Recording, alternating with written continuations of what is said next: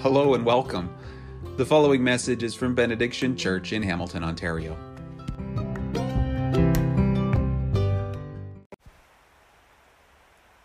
I remember the moment that my wife Heather and I learned that we were expecting our first child.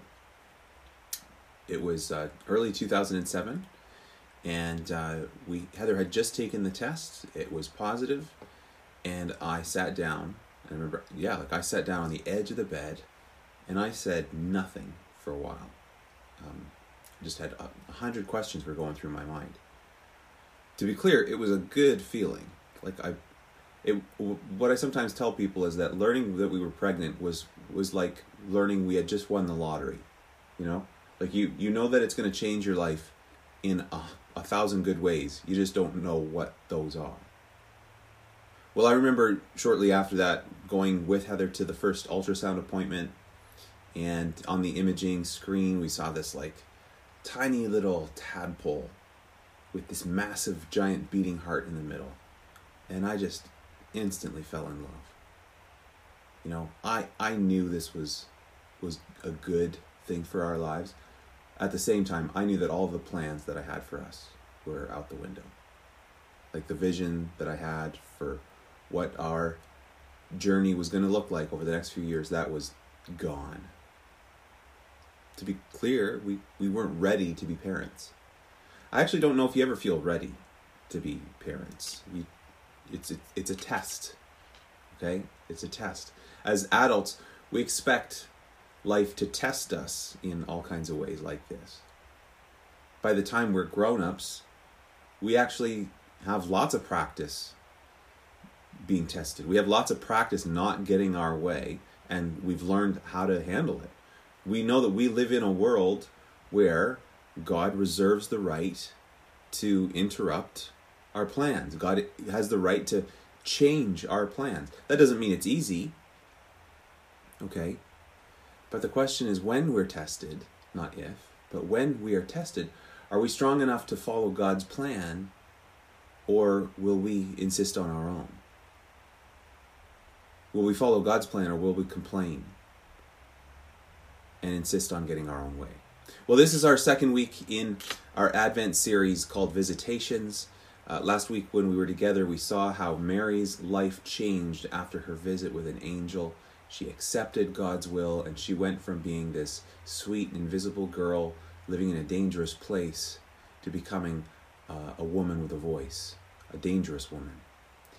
Now, today we're going to consider Mary's other half. And so, once upon a time, there was a young man named Joseph. He was a hard-working builder. Now, Nazareth isn't a place with a lot of trees. Joseph would have built with a little bit of wood, but mostly rocks. He's muscular, he's strong, he's this sweaty, ripped, traditional man with dirt in his beard, calluses on his hands. He might even have one of those, you know, black thumbnails from an accident with a hammer. Some of you might have seen that. That might have happened to some of you. Uh, he might be missing the end of a finger because of an accident with a saw.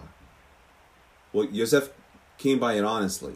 He was taught how to build by his dad, and his dad's name was either Eli or Yaakov, depending on whether we read Matthew's gospel or Luke's gospel. We'll leave that for today and so he, so he inherited the trade from his dad, and, and just as he inherited it, his trade from his father, someday Joseph was going to pass on the builder trade to his own son. That's the plan. That's the vision Joseph has for his life to have a nice family, to have some children, to pass on his trade to his sons. And so Joseph is kind of a catch Okay? He's kind of a strong, traditional, manly man. He can take care of himself. And his job is secure actually. It's it's it's not like one of these it's not a trade that is weather dependent like being a farmer, for example. It's also not as dangerous uh, as being a soldier and he's not, you know, away from home uh, most of the year. He's close to home, works hard, and he's strong and reliable.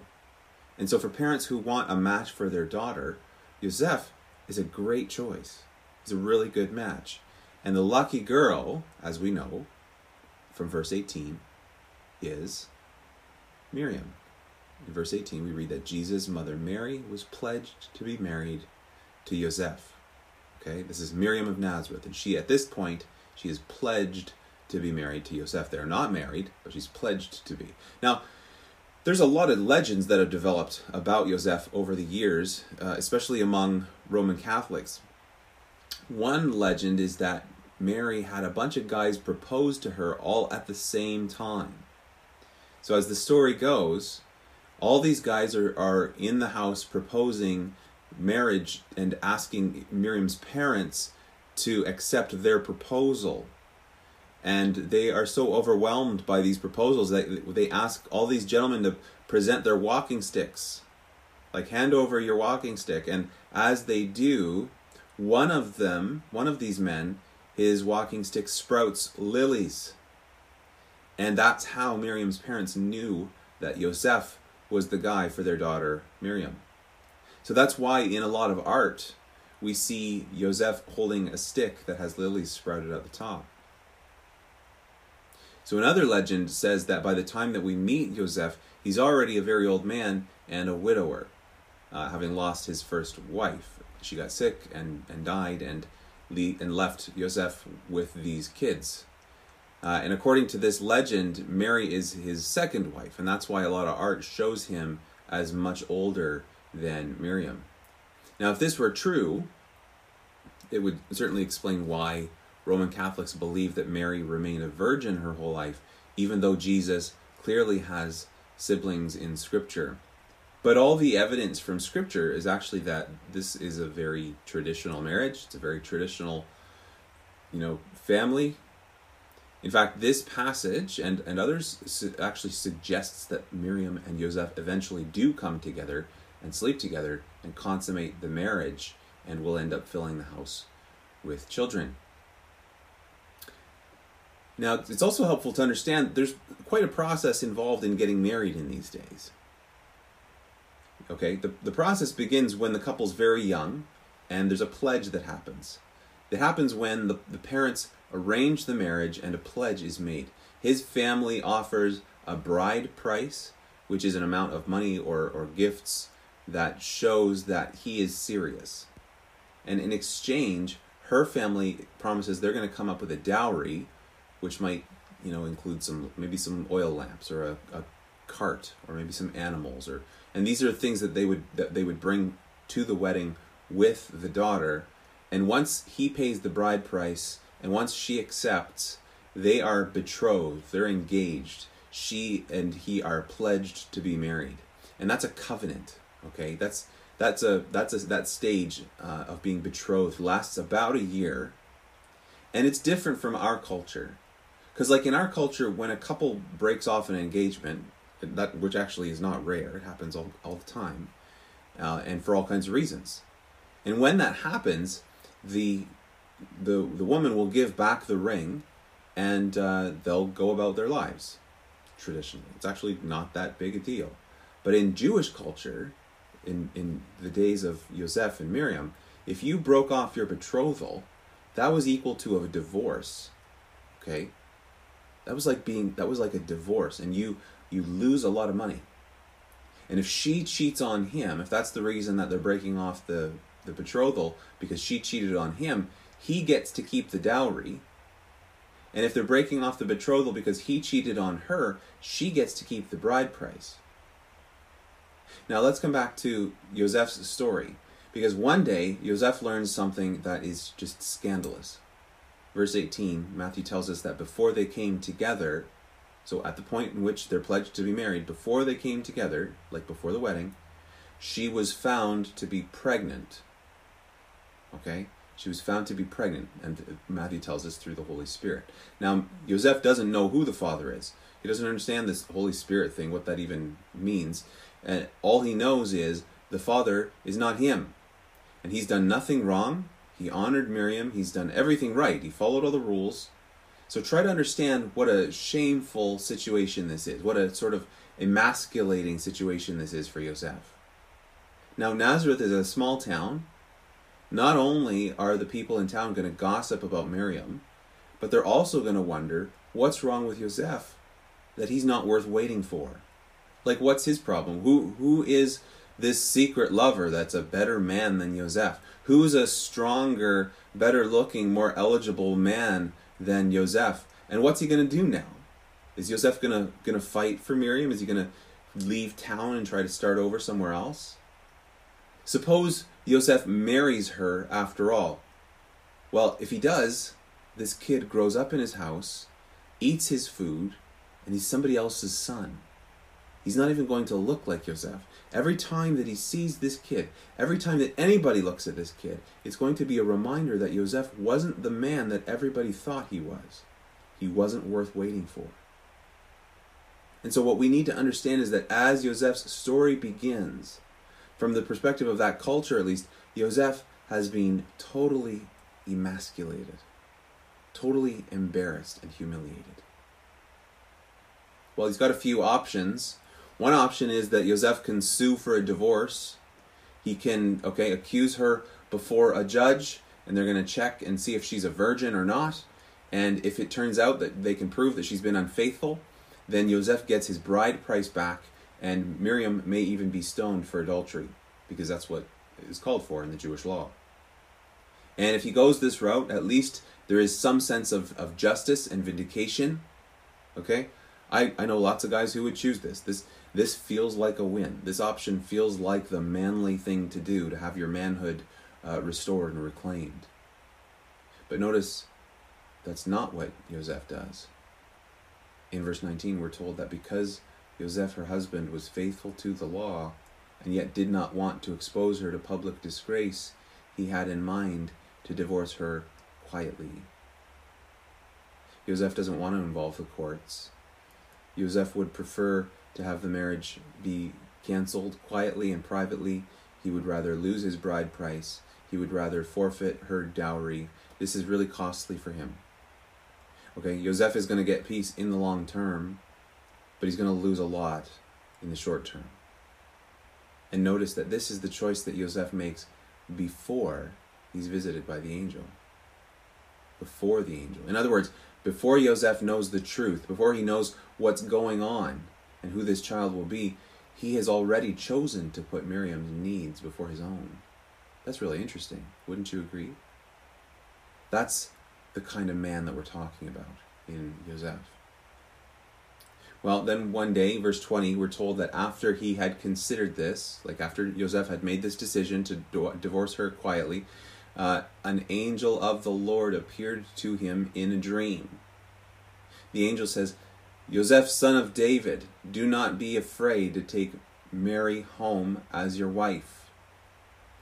Hear that? Joseph, do not be afraid to take Mary home as your wife. Now I want to pause here a minute because who said anything about fear? Who said he's afraid? Nobody said anything about being afraid. If, you know, angry, maybe we could we could appreciate that. We could un- understand if Joseph is jealous. We can believe that. We can believe that maybe Joseph wants to defend his honor, but we wouldn't have guessed that he's afraid. Like the, that just doesn't seem to fit, does it? Well, maybe it does. Perhaps the angel understands something that we don't, which is that it's fear. You know, often when the culture argues over things like rights and, and justice and traditions, it's really just fear. It's a fear of shame. It's a fear of change. It's a fear of embarrassment. It's a fear of looking weak. You know, a lot of the time, when you see some kind of traditionally manly man who's taking a stand, or who's refusing to back down, or who's standing up for the truth, or you, you know the rhetoric underneath all of that, there's really this scared little boy who's making himself sound tough in order to hide how scared he really is. Don't you think? And so the angel says, Don't be afraid, Yosef.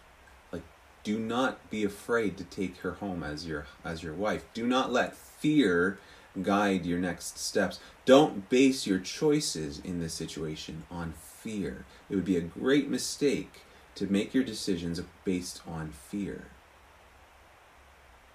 the angel explains from here what's really going on. This is where Joseph gets the full explanation. The angel tells him, Do not be afraid to take Mary home as your wife, because what is conceived in her is from the Holy Spirit. She will give birth to a son, and you're to give him the name Yeshua, or Jesus, because he will save his people from their sins.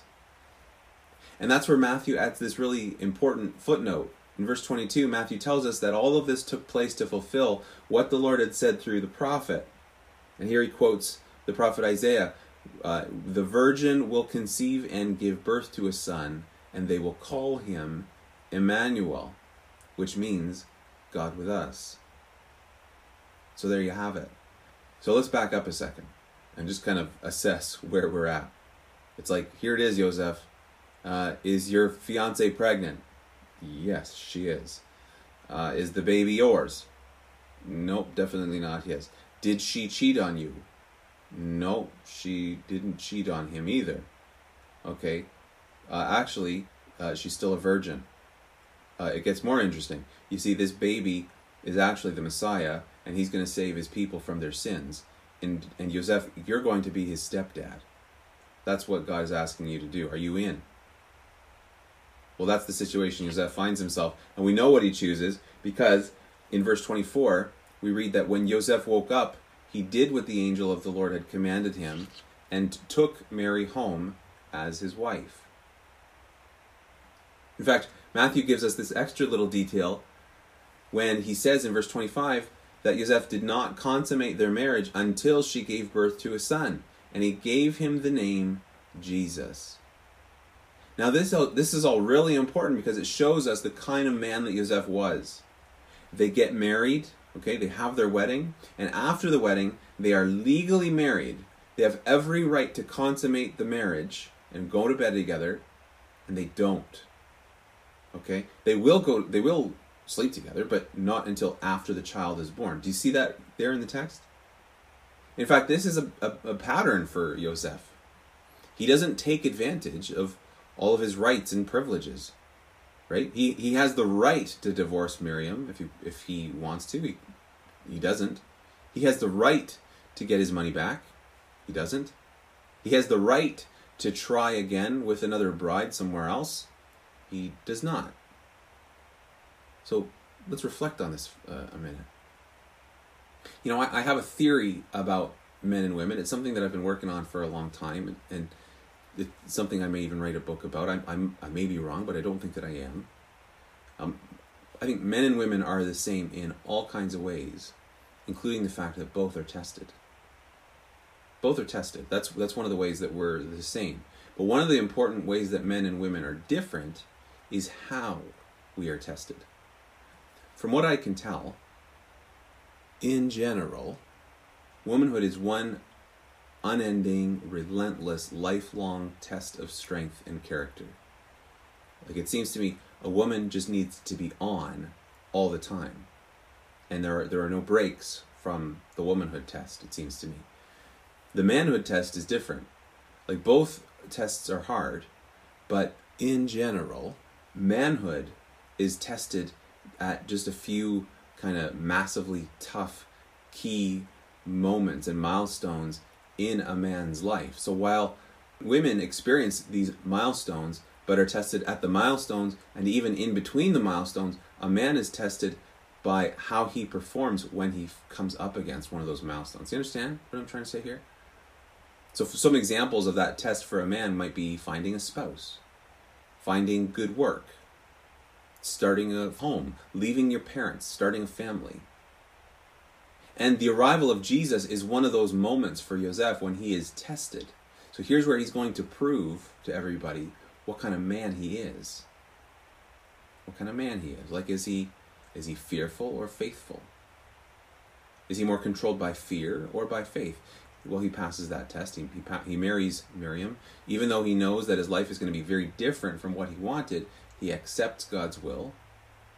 Well, another test is this: is he is he more selfish or sacrificial?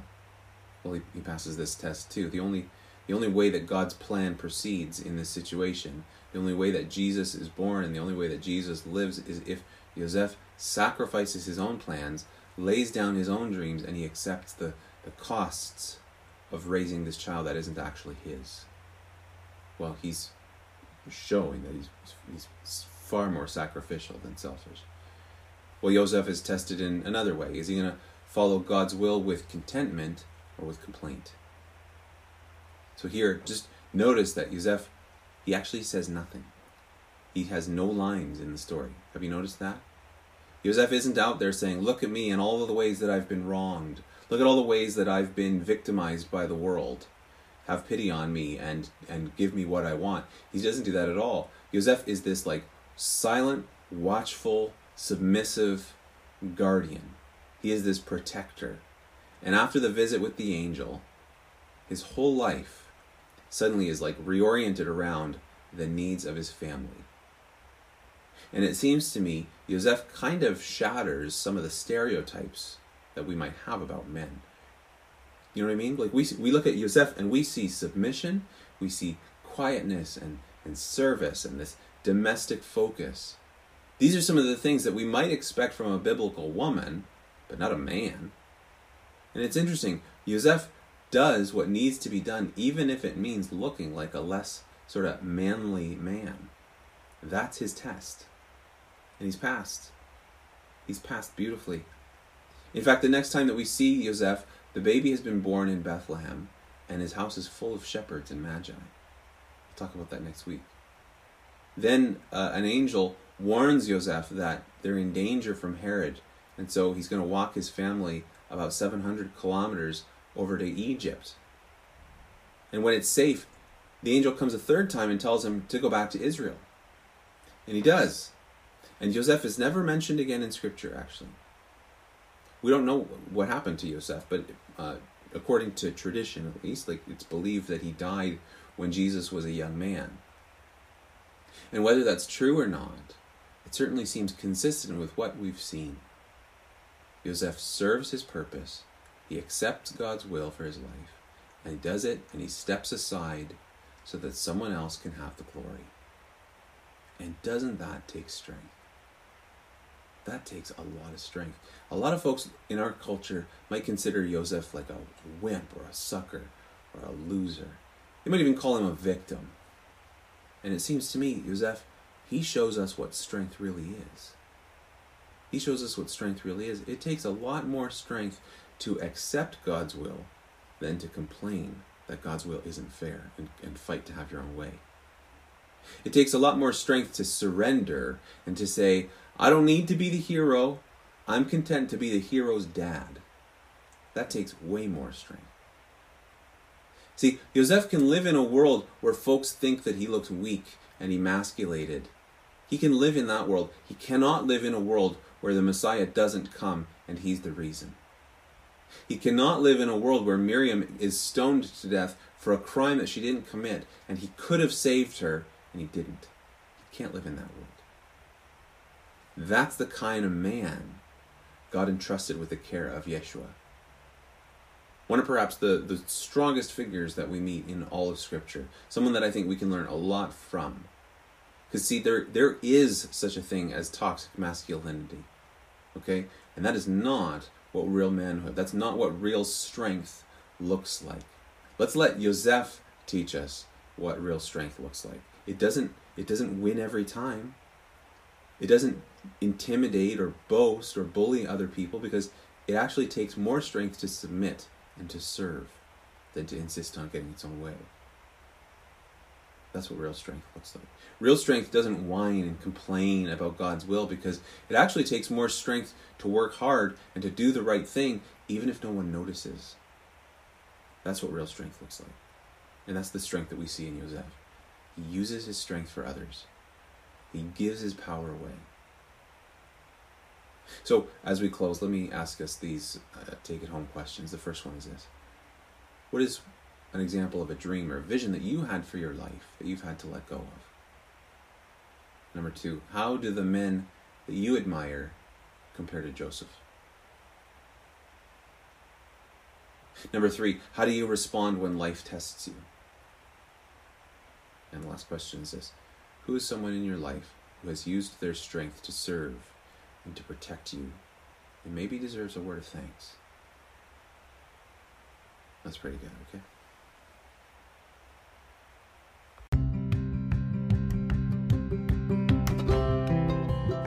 Thanks for listening to this message from Benediction Church in Hamilton, Ontario. Feel free to copy and share these resources, but please don't alter the content in any way. We invite you to visit us online again soon at www.benediction.church for more teaching and information about how you can join us in serving and praying that it would be in Hamilton as it is in heaven.